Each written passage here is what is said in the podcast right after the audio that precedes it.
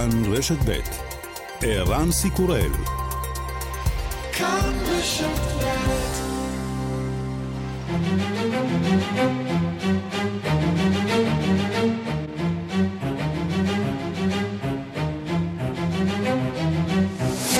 השעה הבינלאומית 8 באוגוסט 2022 והיום בעולם. טיוואן תערוך תרגילים צבאיים לבדיקת מוכנותה הקרבית ב-9 וב-11 באוגוסט. התרגילים יכללו שימוש באש ארטילרית חיה. מאז יום חמישי מבצעת סין תרגילים צבאיים נרחבים סביב מצרי טיוואן, שעל פי מומחים אמורים לדמות תקיפה והשתלטות על האי. אף שהתרגילים היו אמורים להסתיים אתמול, הבוקר הודיעו בסין על הארכתם גם להיום. הסינים מאשימים את ארצות הברית. ארצות הברית היא זאת שצריכה לשאת בהשלכות ההסלמה, אומר הדובר הסיני. y prometo al pueblo cumplir fielmente la constitución y las leyes de Colombia.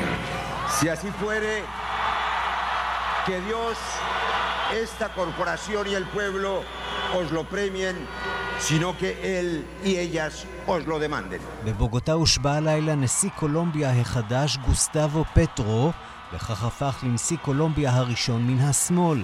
אלפי תומכים התכנסו במרכז עיר הבירה לחזות בהשבעה. הסנאט האמריקני אישר את חבילת החקיקה הנרחבת ביותר בנושא אקלים. החוק מקצה כ-430 מיליארד דולרים עבור מאבק בשינויי האקלים, הפחתת מחירי התרופות והעלאת מחירי חברות מסוימות.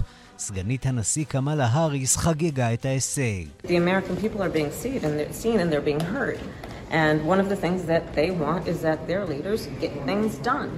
העם האמריקני מצפה מהמחוקקים שלו לעשות ולמצוא פתרונות, הלילה הם בהחלט עשו.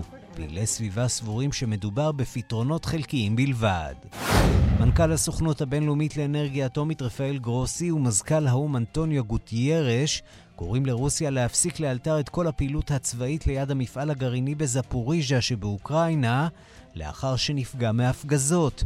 הירי גרם להפסקת הפעילות באחד הכורים ויצר סיכון ממשי מאוד לאסון גרעיני. Any attack to a nuclear plant is a suicidal thing, and I hope that uh, those attacks uh, will end. מזכ"ל האו"ם גוטיירש מגדיר את המשך הלוחמה סביב המתקן טירוף מוחלט. וגם...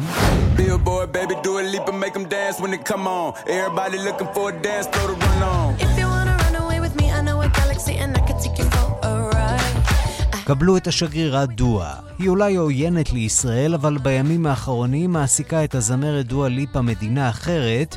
אתמול היא מונתה לשמש שגרירה של כבוד מטעם המדינה החצי מוכרת קוסובו, דואליפה היא ממוצא קוסובאי, ואפילו חיה במדינה בילדותה.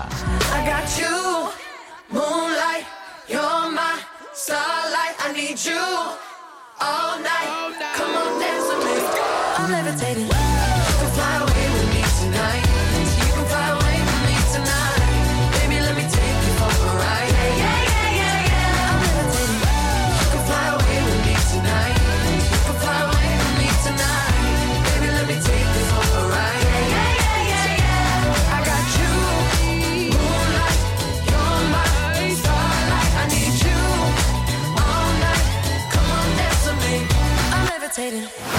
השעה הבינלאומית שעורך זאב שניידר, מפיקים נדב רוזנצוויג ורחלי לוי, אני ערן סיקורל, אנחנו מתחילים.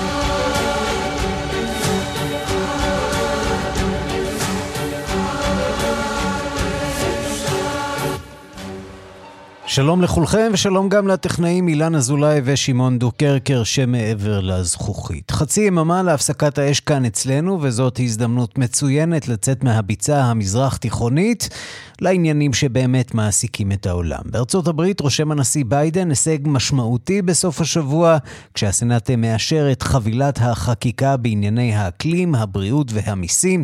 מדובר אולי בצעד השאפתני ביותר אי פעם בתחום המאבק בשינויי האקלים, והוא יזרים מאות מיליוני דולרים לטובת אנרגיה מתחדשת, אולי אפילו מיליארדים רבים. שלום לכתבנו בוושינגטון, נתן גוטמן. שלום ערן. והחוק הזה אה, מגיע אחרי מאבק פוליטי ממושך וקשה. הצליחו להגיע להסכמה בין הרפובליקנים לדמוקרטים על חקיקה סביבתית, זה כמעט נשמע בלתי נתפס. כן, זה באמת בלתי נתפס, כי אף רפובליקני לא הצביע בעד זה. הבעיה הייתה להגיע להסכמה בתוך המפלגה הדמוקרטית, כי כמו שאנחנו כבר יודעים, לדמוקרטים יש את הרוב הזעום הזה בקונגרס והם חייבים לעבוד איתו, ובתוך זה בסנאט יש לפחות שני סנאטורים, ג'ו מנשין וקריסטין סינמה, שהם יותר מתונים, שהם מתקשים או מסרבים לתמוך ברוב היוזמות מהסוג הזה, וזה לקח הרבה הרבה משא ומתן, הרבה הרבה שכנוע. ג'ו מנשין בשלב מסוים אמר, אני לא מסכים לתת אגורה אחת לטובת מלחמה בשינוי אקלים, ואז הוא שינה את דעתו, ואחר כך היה משא ומתן ארוך עם קירסי סינמה, ובסופו של דבר הדמוקרטים, אחרי שהם ניהלו את המשא ומתן הזה בתוך עצמם, הגיעו לרגע הזה של ההצבעה אתמול, בואו נשמע אותו. On this vote, the yeas are 50, the nays are 50. The Senate being equally divided, the Vice President votes in the affirmative, and the bill, as amended, is passed. סגנית הנשיא קמאלה האריס מכריזה על התוצאות 50-50, בעצם 50 רפובליקנים נגד, 50 דמוקרטים ועצמאים בעד, מכיוון שזהו תיקו, סגנית הנשיא מוסיפה את הכל שובר השוויון שלה, וכך החוק הזה עובר.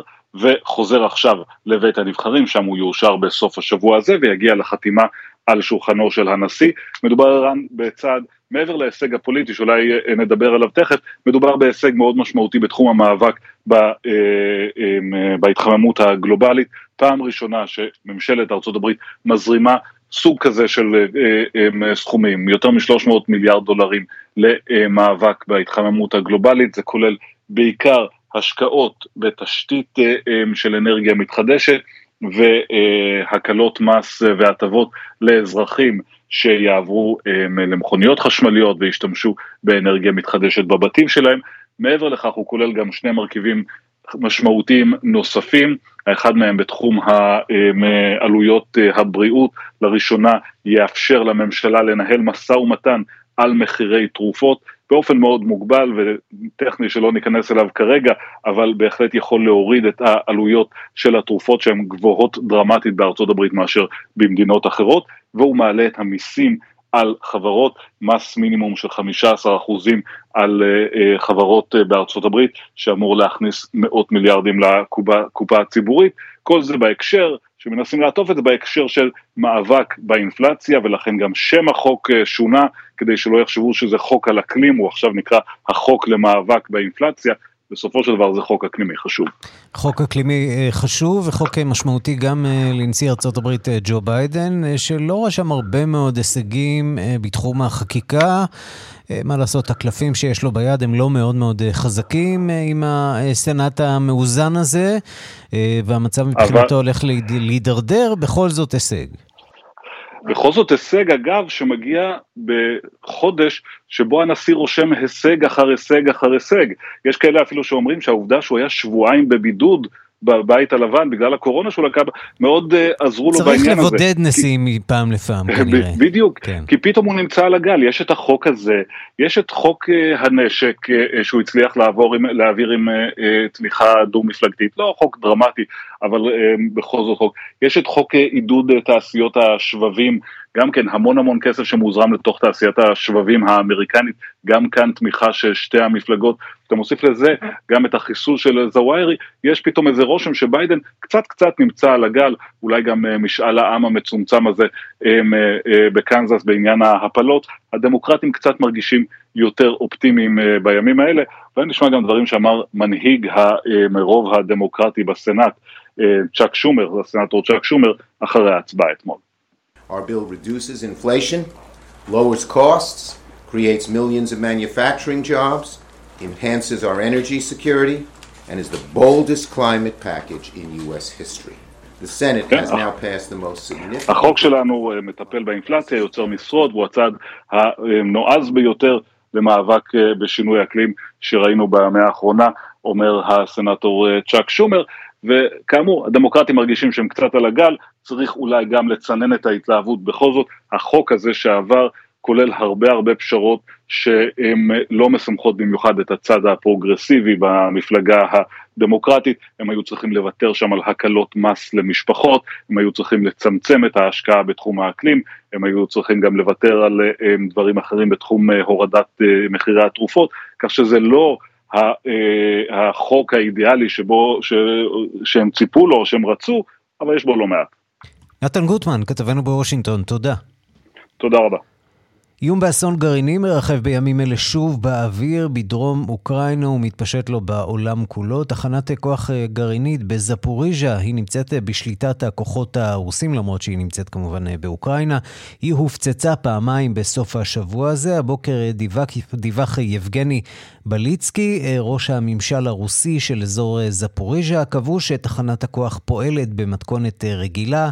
בשיחה עם סוכנות הידיעות הרוסית אינטרפקס, הוא טען שנציגי הצבא וסוכנות הגרעין הרוסית רוסטום אה, נמצאים אה, במקום, עוקבים אה, מקרוב אחר המצב באתר הזה, על המצב הנפיץ מאוד בכור הגרעיני הגדול ביותר באירופה, מדווחת כתבת חדשות החוץ, נטליה קנבסקי. מזכ"ל האו"ם אנטוניו גוטרס אמר הבוקר בביקורו בטוקיו שאיום האסון הגרעיני חזר בימים האלה לסדר היום העולמי. לדבריו, אם התסריט הגרוע מכל יתרחש, ייתכן שכבר לא יהיה ארגון האומות המאוחדות כדי לטפל בהשלכותיו. Any attack to a nuclear plant is a suicidal thing, and I hope that uh, those attacks uh, will end.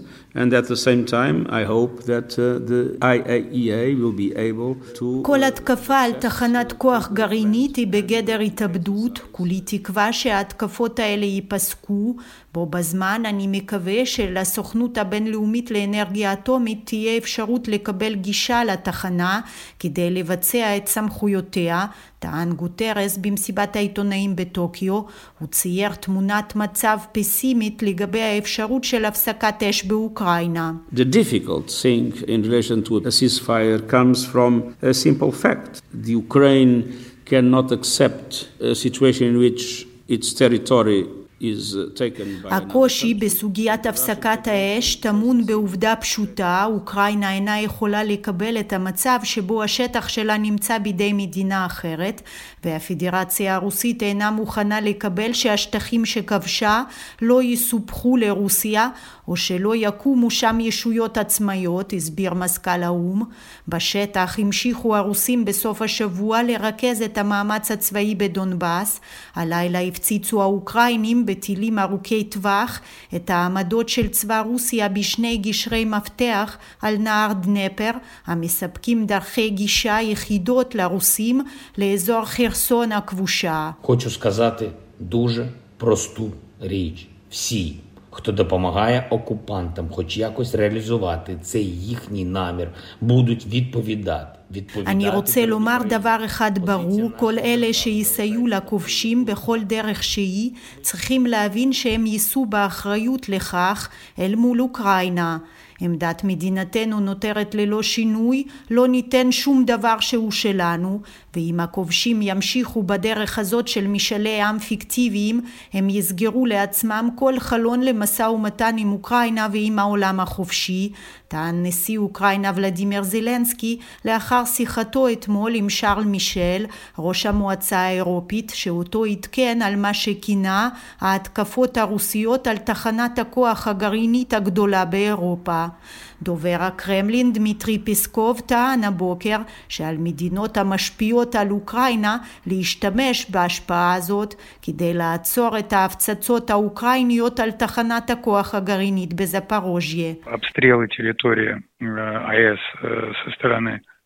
украинских вооруженных сил, это потенциально красная, крайне... פסקוב אמר כי הפצצת תחנת הכוח על ידי צבא אוקראינה היא פעולה מסוכנת באופן קיצוני שעלולה לשאת השלכות קטסטרופליות בעבור אירופה כולה הוא הדגיש עוד שהפגישה הישירה בין נשיאי רוסיה ואוקראינה, שעל אפשרותה דיבר נשיא טורקיה רג'פ טאיפ ארדואן, אינה יכולה להתקיים לפני שתושלם העבודה היסודית של הצוותים של שתי המדינות, והעבודה הזאת לא נעשית כלשונו.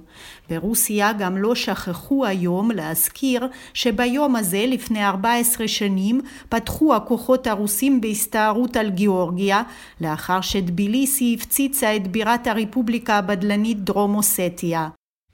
אנחנו נשארים אה, בדרום אה, אוקראינה, אבל 500 אה, קילומטר מערבה משם, באומן, שם בימים האחרונים, מרגישים את תחושת חוסר היציבות הביטחונית. היה שם גם לא מעט ירי רוסי, ואנחנו רוצים לומר שלום לשלומי אלישע, סמנכ"ל הצלה אוקראינה, שחי באומן. שלום שלומי.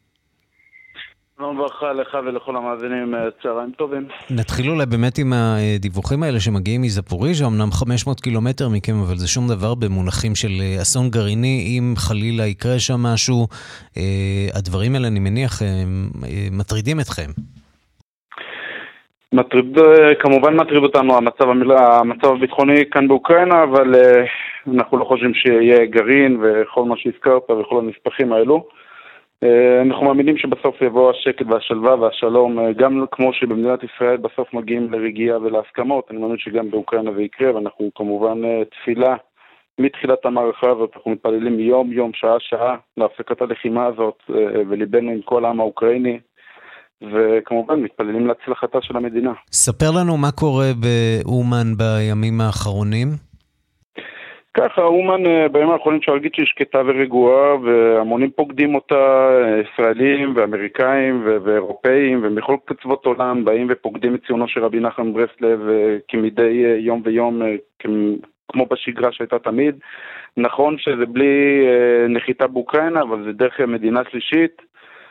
שנוחתים בה ועושים קצת דרך קצת יותר ארוכה, אבל דרך בטוחה, ללא סכנות. אומן לא נמצאת, והאזור שלו לא נמצא באזורי הקרבות. והדרכים הן בטוחות ואינן מסוכנות. נכון שהבוקר היה אה, כמה שיגורים שעברו מעל לומן, אבל יורטו בהצלחה על ידי אה, צבא אוקראינה. אה, לא נשקפת סכנה לאומן ולאזורים שלה. אה, אנחנו רגועים מהבחינה הזאת, אבל אנחנו, אומרים, קשובים לרחשי השטח בסופו של דבר. כמה יהודים וישראלים אה, עדיין נמצאים גם עכשיו באומן אה, בעיצומם של הקרבות שעדיין ממשיכים להתנהל שם באוקראינה? השבת האחרונה וליל תשעה באב פקדו את אומן בסביבות ה-500 איש שהגיעו מכל מיני מקומות בעולם וביניהם ישראל, פקדו את המקום.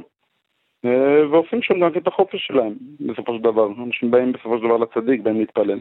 כן, וראש השנה הוא כמובן החג המרכזי, אה, שמשמעותי אה, מבחינת חסידי ברסלב שם באומן.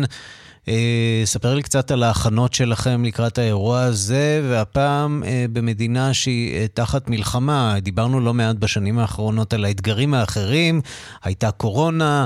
אה, היו התלבטויות אם לבוא או לא לבוא, לצאת או לא לצאת. יש אה, ודאי לא מעט אה, כאלה שהחמיצו בשנים הקודמות ותכננו אולי להגיע השנה לאומן. זה לא פשוט, נכון? אבל בכל זאת אתם עומדים לקלוט לא מעט. נכון, תראה, אנחנו, היה לנו גם את אתגר הקורונה בשנתיים האחרונות והצלחנו להתמודד עם זה ביעילות מרבית והיה לנו יכולות אדירות בעניין הזה, זה היה עניין רפואי יותר.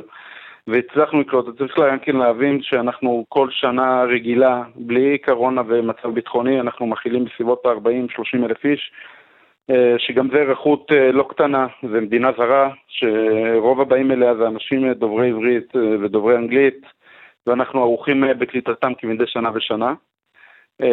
ואנחנו עושים את זה בצורה היעילה והבטיחותית המרבית שיש, ואנחנו צולחים את זה כל שנה בצורה יפה וטובה.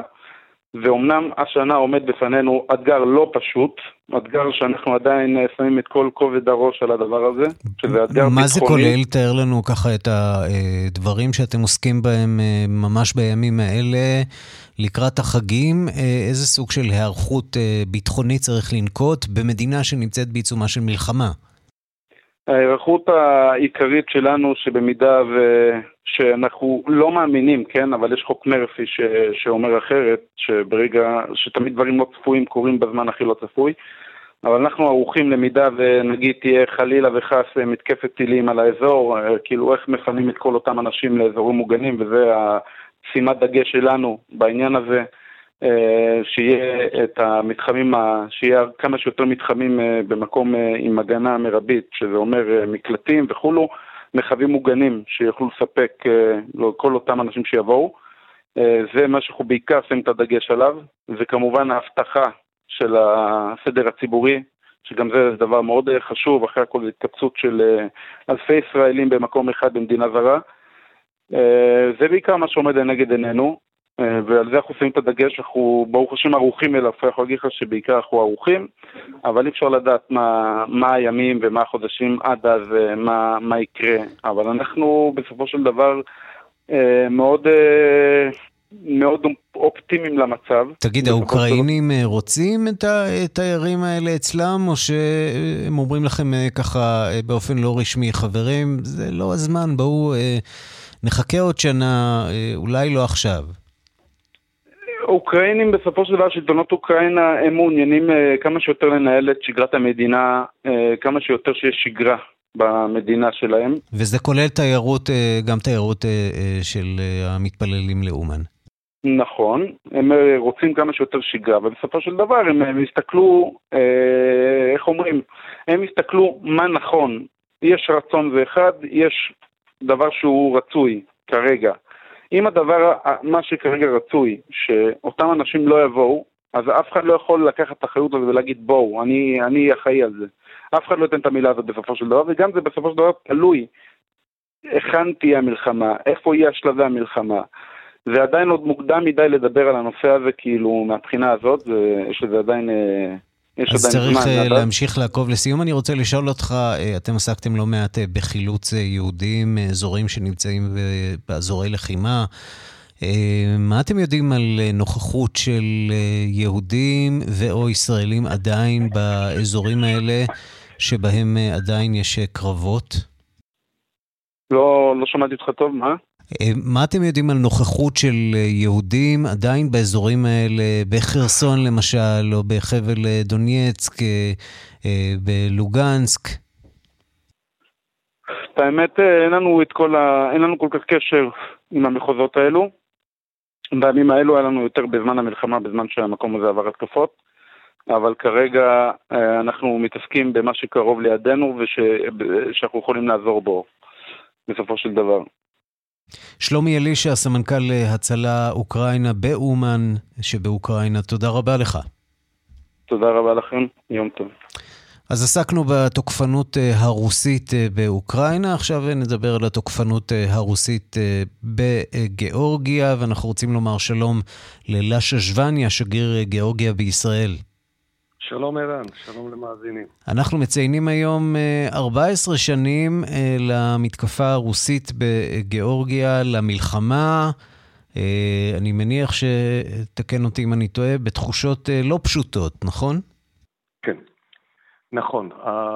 לפני 14 שנים בדיוק, משביעי לשמיני לאוגוסט, התחילה רוסיה אגרסיה צבאית בגיאורגיה, נכנסה בדרום אוסטיה וכבשה עוד חלק של אבחזיה שנמצא על ים שחור. עם זה רוסיה בגיאו-אסטרטגי לקחה את החלק בנוסף על ים שחור ואז בדיוק מגיאורגיה, בכל הכל אנחנו דיברנו שאם עולם לא יעצור את הרוסים ב-2008 בגיאורגיה, השני יכול לחיות אוקראינה ואנחנו קיבלנו ב-2014 קרימיה. כן, אה, זה היה האירוע הראשון, האירוע השני הוא כמובן אה, מתחולל ממש עכשיו אה, מול עינינו. אבל צריך לציין שזה לא היה אירוע ראשון ושני, גם היה באמצע דנפריסטרוביה עם מולדובה, לא לשכוח גם כן שרוסיה התחילה לכבוש את אבחזיה ב-1993 ב-4. זה לא היה פעם ראשונה. כבוש רוסי זה המשיך אחרי 1921. רוסיה אף פעם לא איבדה אינטרס בקווקז ובאוקראינה ובמולדובה. זה, זה, זה מצב שלוקח תהליך של מאה שנים. כן, רוסיה במידה רבה מנסה אה, להקים עכשיו אה, אולי גרסה אחרת של ברית המועצות, ויש לה בהחלט אה, שאיפות. אפשר להניח שהשאיפות שלה מתרחבות אה, לכל שטח אה, גיאורגיה, או שלתחושתכם אה, לא ממש, אין איום כזה? טוב, אה, לעכשיו אין, אין איום כזה, אבל עד שאנחנו, ה-20% של שטח גיאורגי מתחת לכיבוש רוסי, כמובן שאי אפשר לדבר על, ה, על המצב של שלום או על המצב של הנחות שם, עדיין יש, זה ממשיך הידרדרות ממשיכה, וכמובן שהמצב הוא פרג'ייל בכל האזור, כולל אוקראינה, מולדובה, קרקס בחולו וכולו. אנחנו במצב באמת לא טוב, אבל גיאורגיה וממשלתנו, אנחנו מצליחים מצליחים לשמור את השקט בגיאורגיה, בגלל הזה גיאורגיה, בגלל השקט הזה גיאורגיה באמת יד הכי טוב לישראלים לנסוע. לפני שבוע אם אנחנו עלינו טיסות שבועיות מ-35-42 ועדיין לא מספיק. כן, ישראלים מאוד נהנים אה, להיות בגיאורגיה, מאוד נהנים אה, כמובן גם מהבירה טביליסי, אה, גם מבטומי כמובן, ועוד לא מעט אזורים גם בחוף כמובן של הים השחור.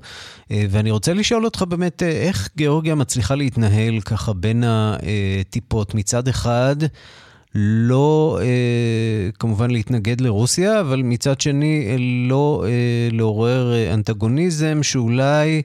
אה, יגרור עוד תוקפנות רוסית. איך, איך מתנהלים בתוך הדבר הזה? כל התפילות שלנו ועזרתנו כמובן הולך לאוקראינים ולאוקראינה. אבל לעכשיו אנחנו מצליחים ש... גם עזרה צבאית לא כרגע? סליחה?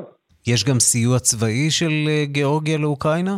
לא, סיוע צבאי אין, ואנחנו לא יכולים, הצבא שלנו לא כל כך חזקה. לסייע למדינות אחרות, אבל הרבה גיאורגים, כבר יש לנו שבע גיאורגים אה, נהרגים במלחמה באוקראינה. אנשים בודדים שמגיעים לאוקראינה לעזור לאוקראינים להחזיק מעמד. אז אתם מעודדים אה, גם יציאה של אה, גיאורגים, או שלא לא מתערבים ביציאה של גיאורגים, בשונה אולי מישראל שלגמרי לא מתלהבת מהרעיון הזה? זה יציאה פרטי. של האזרחים גיאורגים, או יש גיאורגים שהם אזרחים אוקראינים, אז הם בכלל חייבים שם לחיות, אבל המצב של אוקראינה נכנסת במשפחות גיאורגיות גם כן אצלנו. זה אני רוצה לשאול אותך לגבי תופעה שאני מתחיל להיות מודע לה יותר ויותר בחודשים האחרונים, וזה יציאה של הרבה מאוד מתנגדי שלטון אה, רוסים, שבדרך כלל היו חיים מהאליטות של אה, מוסקבה, הרבה חבר'ה צעירים, אה, והם עכשיו קובעים את מושבם. הם לא יכולים לעשות את זה במדינות המערב בגלל הכללים שמגבילים אותם מיציאה.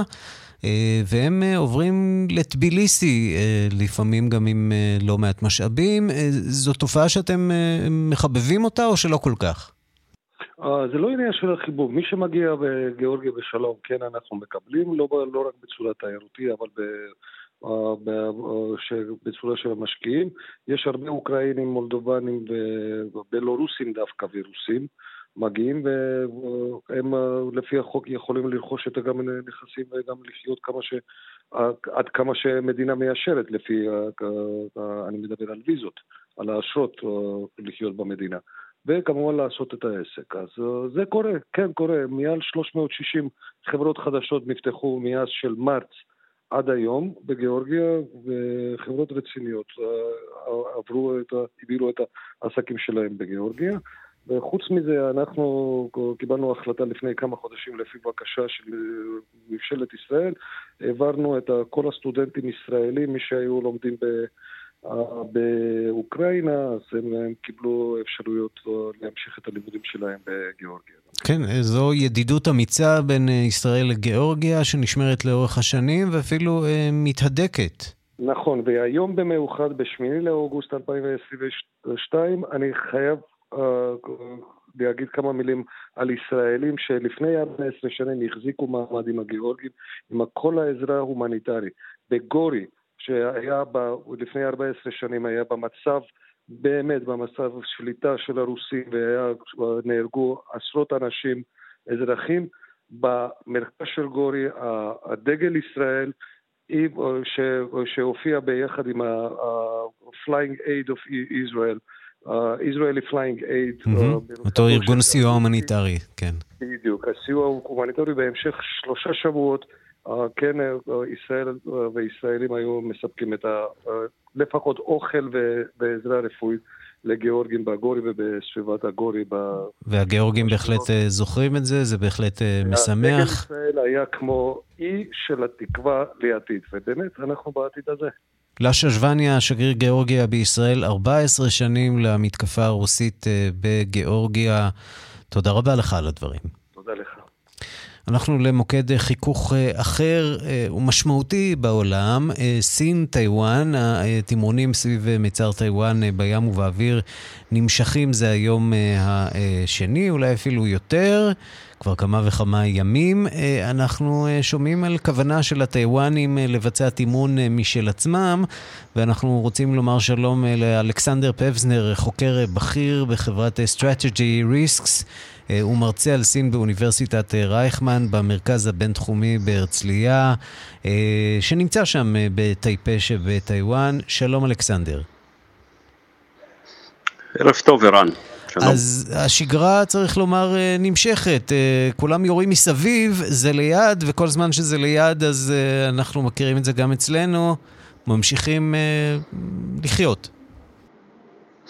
נכון, החיים הם פה ממשיכים לגמרי כרגיל, אין, אין איזושהי פאניקה, כי באמת מדובר באומנם תרגילים באש חיה, אבל במרחק מסוים מהאי, אבל המטרה של סין היא לא בהכרח לפגוע בטיוואן, הם עדיין לא מוכנים לצעד כזה.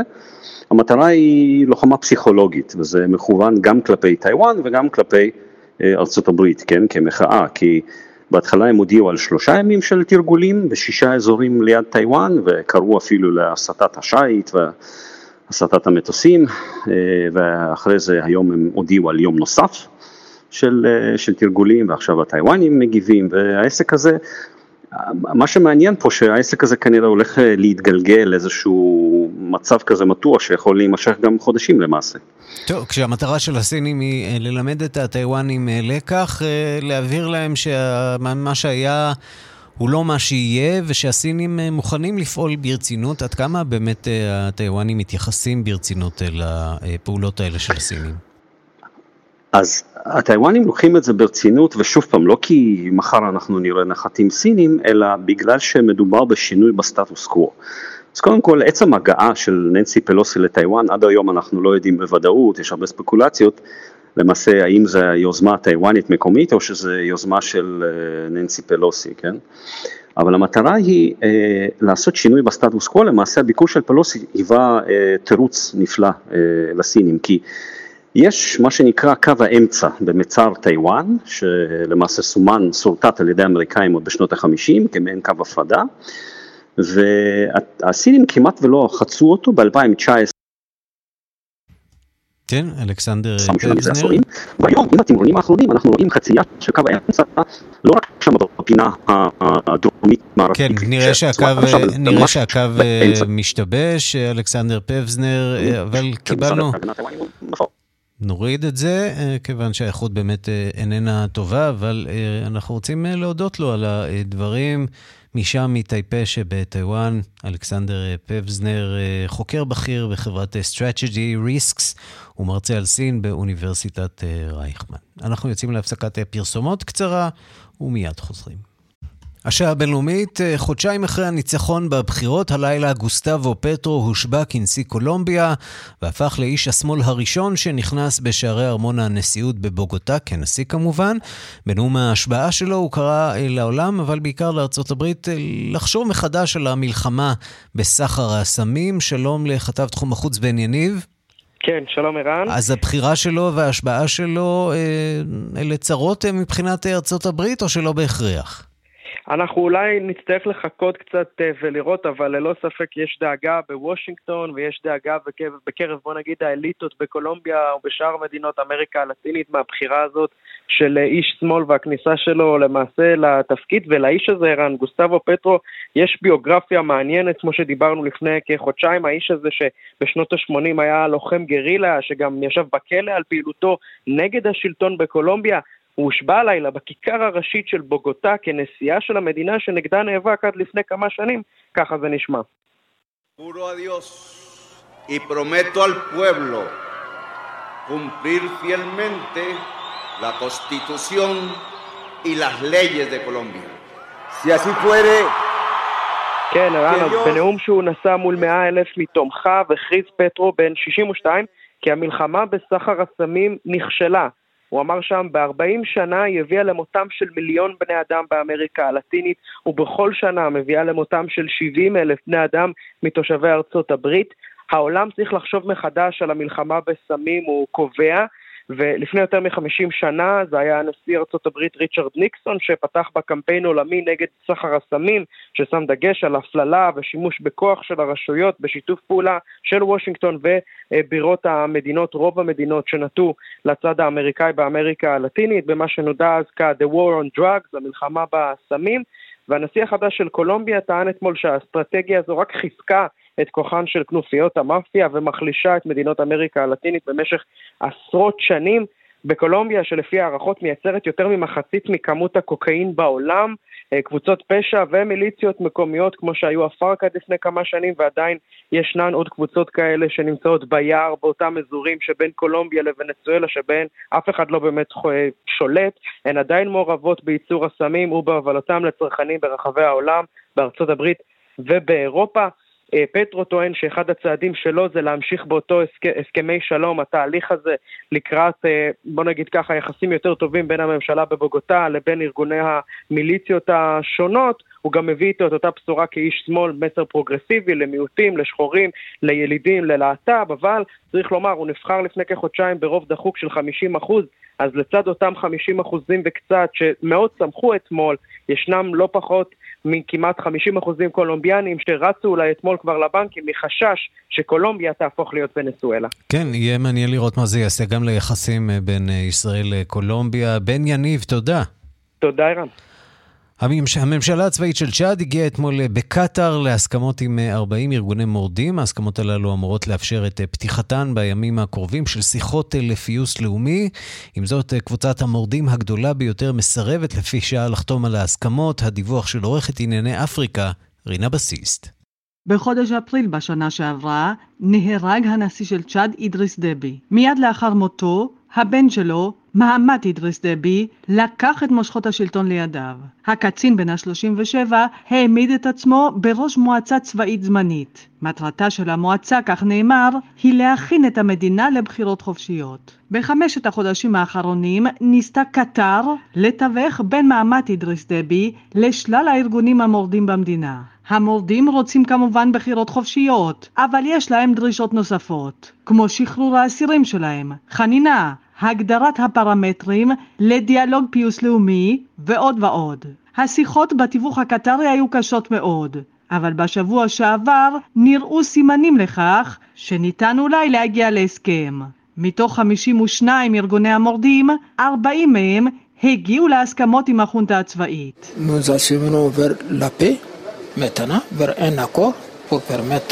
Aux politico-militaires de participer au dialogue national inclusif אנו מכוונים לקראת שלום כעת, לקראת הסכם שיאפשר לקבוצות הפוליטיות-צבאיות להשתתף בדיאלוג הלאומי המכליל שיתקיים בקרוב בנג'מנה. במילים אחרות, אנו מכינים את עצמנו להסכם. כך אמר אתמול מהמת נורי, מנהיג אחת הקבוצות שהגיעו להסכמות עם החונטה. הבעיה היא שלא כל קבוצות המורדים מסכימות. קבוצת המורדים הגדולה ביותר, פקט, מובילה את ההתנגדות. Le FACT rejette euh, cet accord-là, qui en réalité ne prend pas en compte nos revendications, euh, entre autres, la libération de nos prisonniers à compter de la signature. ארגון פאקט דוחה את ההסכם הזה, שאיננו לוקח בחשבון את דרישותינו. כלומר, הדרישה שלנו לשחרור האסירים שלנו מרגע חתימת ההסכם, כיבוד השוויון בין הקבוצות ברמת נציגי הדיאלוג הלאומי המכיל, הקמת ועדה מארגנת חדשה לדיאלוג הפיוס הלאומי. לכן אנו דוחים את ההסכם הזה, כך אמר אמש דובר הארגון. עם זאת, הדובר הדגיש כי הדלת לא נסגרה, הם עדיין פתוחים לדיונים והצעות. ההסכמה של פקט להשתתף בדיאלוג הפיוס הלאומי חיונית להצלחתו. ללא ארגון המורדים הגדול, יתקשו הצדדים מאוד להכין את המדינה לבחירות. נזכיר כי הנשיא הקודם, אידריס דבי, מת מפצעיו לאחר היתקלות בשדה הקרב בין חיילים שלו ללוחמים של ארגון פאקט. בקהילה הבינלאומית מקווים מאוד שדיאלוג הפיוס הלאומי בצ'אד יוכל להיפתח ב-20 באוגוסט. הנשיא אידריס דבי שלט בצ'אד ביד ברזל במשך 30 שנה, אבל הוא היה גם שותף אסטרטגי חשוב מאוד למערב במלחמה שלו נגד הארגונים הג'יהאדיסטיים. ויש גם זווית ישראלית. בשנת 2018 ביקר אידריס דבי בישראל והודיע כי בכוונתו לחדש את היחסים עמנו. לפני כמה חודשים הגיש השגריר הישראלי בסנגל, בן בורגל, את כתב האמנה שלו לנשיא הבן, מעמד אידריס דבי. בכך הפך בורגל לשגריר הישראלי הראשון זה 50 שנה בצ'אד. כאן רינה בסיסט. השעה הבינלאומית אחרי שנים של מאבק, לונדון מחזירה 72 פרטי אומנות שגזלו הבריטים מניגריה בסוף המאה ה-19. האם זו החלטה של מגמה מבורכת של השבת יצירות אומנות למדינות שמהן הן נגזלו? שלום לחוקרת התרבות מאיר קרימולובסקי. שלום, שלום ערן, ואני אזכיר שספציפית על הסיפור הזה דיברנו לפני כחצי שנה כשזה התחיל ללהוט, מה שנקרא, העניין הזה שניגריה רוצה החזרה של ה... פריטים, אולי אנחנו נזכיר טיפה את האירוע ההיסטורי בשלהי המאה ה-19, ליתר דיוק 1897, הבריטים מגיעים לבנין, לעיר בנין, לממלכת, אז זאת הייתה כמובן ממלכה, ובעצם גונבים, בוזזים אלפי פריטים, ש-40% מהם הגיעו בסופו של דבר לבריטיש מיוזיאם, שאנחנו גם מדברים עליו במושגים של יוון, ואנחנו מכירים איזה אוצר, אגב צריך להגיד שבמוזיאון הבריטי יש מיליונים של פריטים, ורבים מהם לקוחים מממלכות אה, אחרות. אה, אבל המאבק הזה הצליח, המאבק הזה הצליח, ו-72 פריטים חשובים. אגב, הפסלי ברונזה הנפלאים של הממלכה הזאת, שהם מהמאה ה-16, השפיעו באופן אה, מאוד מהותי על כל האומנות המודרנית. כל הקוביזם של פיקאסו בעצם התחיל מהפסלים, ככה שהייתה חשיבות גם להביא אותם למערב. בואו נשמע את מנהיג הקבוצה שפועלת גם היום לשחזר את התרבות הזאת. We are a body as the Bronzecasters Guild. Primarily, the body was formed for the purpose of the beautification of the, the palace, His Royal Majesty. Uh, we have about 120 members of the Bronzecasters Guild working here in the Union Street. כן, מה שמעניין שהמקום הזה והתרבות הזאת אה, הוכתרה לפני כמה שנים כ-UNESCO World Heritage, ויש שם, כפי שמספר הבחור הזה, כ-200 אומנים בגילדה הזאת שעובדים היום לשחזר את אותם הפסלים, אבל כמובן שהם רוצים את הפסלים המקוריים מהארמון, פסלים פשוט מופלאים, ואנגליה יכול להיות שמתרככת באמת בעניין הזה, גם עם יוון יש דיבורים, זה עוד לא קורה, אבל בהחלט העולם המערבי המתורבת, ואני בכוונה אומרת את זה כך, מבין שהוא אה, צריך אולי להחזיר לפחות חלק מהדברים האלה למקום אה, המקורי שלהם, וזאת כמובן אה, פעולה מבורכת. מבורכת, מאוד. מצד שני, כנראה שאנחנו נחשף אה, קצת פחות לכל אה, אותן אוצרות, אה, אה, אוצרות תרבות אה, ממדינות נכון, אה, אחרות. זאת... מירי קרימולובסקי. זאת השאלת השאלות, בדיוק. תודה רבה. תודה לך, ערן. ועד כאן השעה הבינלאומית, מהדורת יום שני, שערך זאב שניידר, המפיקים נדב רוזנצוויג ורחלי לוי, הטכנאים אילן אזולאי ושמעון דוקרקר. אני רנסי קורל, ברקע דואה ליפה, שמונתה אתמול לשגרירה של רצון טוב מטעם קוסובו, במטרה להעלות את קרנה של קוסובו בעולם. כן, היא ממוצא קוסובאי. נציין אה, רק שמיד אחרינו רגעי קסם עם גדי לבנה. כתובת הדואר האלקטרוני שלנו, בינלאומית את כאן.org.il. להתראות. I'm better